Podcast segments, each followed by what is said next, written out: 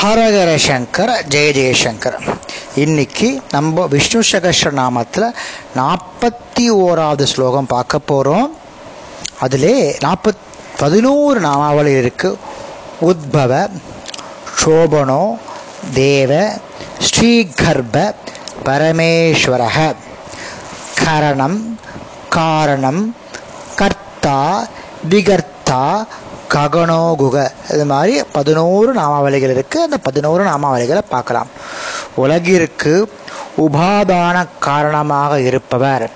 சம்சாரத்திற்கு அப்பாற்பட்டவர். உயர்ந்தவர்களாக சொல்லப்படும் பார்வதி பதியான ருத்ரன் முதலியவர்களை படைத்தவர். சம்சாரத்தை தாண்டுவிப்பவர். அதனால் அவர் உத் பவ என்ற ஸ்லோகத்தால் அம்மாளால் அழைக்கப்படுகிறார். சோபன.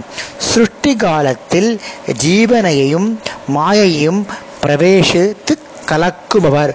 பிரகிருதி புருஷர்களை கலக்கும்படி செய்பவர். அதனால் பகவான் சோபன என்ற நாமத்தால் அழைக்கப்படுகிறார். தேவக. சிருஷ்டி முதலிய செயல்களால் விளையாடுதல் முதலிய செயல்களை செய்பவர். தேவர்களின் விரோதிகளை வெல்பவர். எல்லா பூதங்களிலும் செயல்படுபவர். ஆத்மாவாக பிரகாசிப்பவர். சோத்திரங்களால் துதிக்கப்படுபவர். எல்லா இடங்களிலும் செல்பவர். அதனால் தேவ என்ற நாமத்தால் அழைக்கப்படுகிறார். ஸ்ரீகர்ப தமது செல்வமாகிய உலகம் அனைத்தையும் வயிற்றில் வைத்து இருப்பவர். ஆ அருமையான ஒன்று. தமது செல்வமாகிய உலகம் அனைத்தையும் வயிற்றில் வைத்து இருப்பவர். லக்ஷ்மி தேவியின் கர்ப்பத்திற்கு காரணமானவர். அதனால் ஸ்ரீ கர்ப்ப என்ற நாமத்தால் அழைக்கப்படுகிறார். பரமேஸ்வரர் எல்லாவற்றிற்கும் மேலான ஈஸ்வரர். தமக்கு மேம்பட்டவர் இல்லாத ஈஸ்வரர். அதனால் பரமேஸ்வர என்ற நாமத்தால் அழைக்கப்படுகிறார். கரணம். உலகின் உற்பத்திக்கு முழு முதல் கருவியாக இருப்பவர். சுகம் அல்லது பலம் தரும் கை உள்ளவர். அதனால் கரணம் என்ற நாமத்தால் அழைக்கப்படுகிறார். காரணம். உபாதான நிமித்தமான காரணமாக இருப்பவர் அதாவது வாயுவுக்கும் நான்மகனுக்கும் பிரீடமானவர் உலகை படைத்தவர் ஜலத்தை இருப்பிடமாக உடையவர்.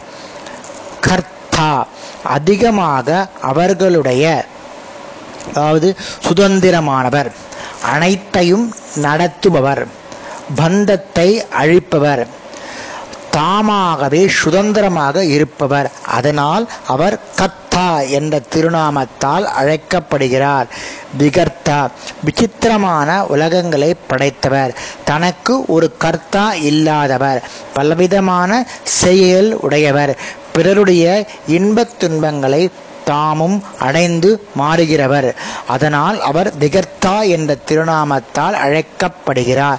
ககன தம்முடைய தன்மை சக்தி செயல்களை ஒருவரும் அறிய முடியாதவர் அறிந்து கொள்ள முடியாதவர். அதனால் ககன என்ற திருநாமத்தால் அழைக்கப்படுகிறார்.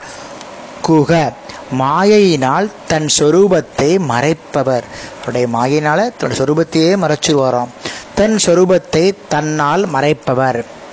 எல்லோரையும் காப்பவர். அதனால் பகவான் குக என்ற நாமத்தால் அழைக்கப்படுகிறார். இன்னைக்கு நம்ம பதினோரு நாமாவளிகள் பார்த்தோம். நாற்பத்தி ஓராவது ஸ்லோகம் முடிஞ்சு கொடுத்து நாளைக்கு அடுத்த ஸ்லோகத்தை பார்க்கலாம். ஹரஹர சங்கர ஜெய ஜெயசங்கர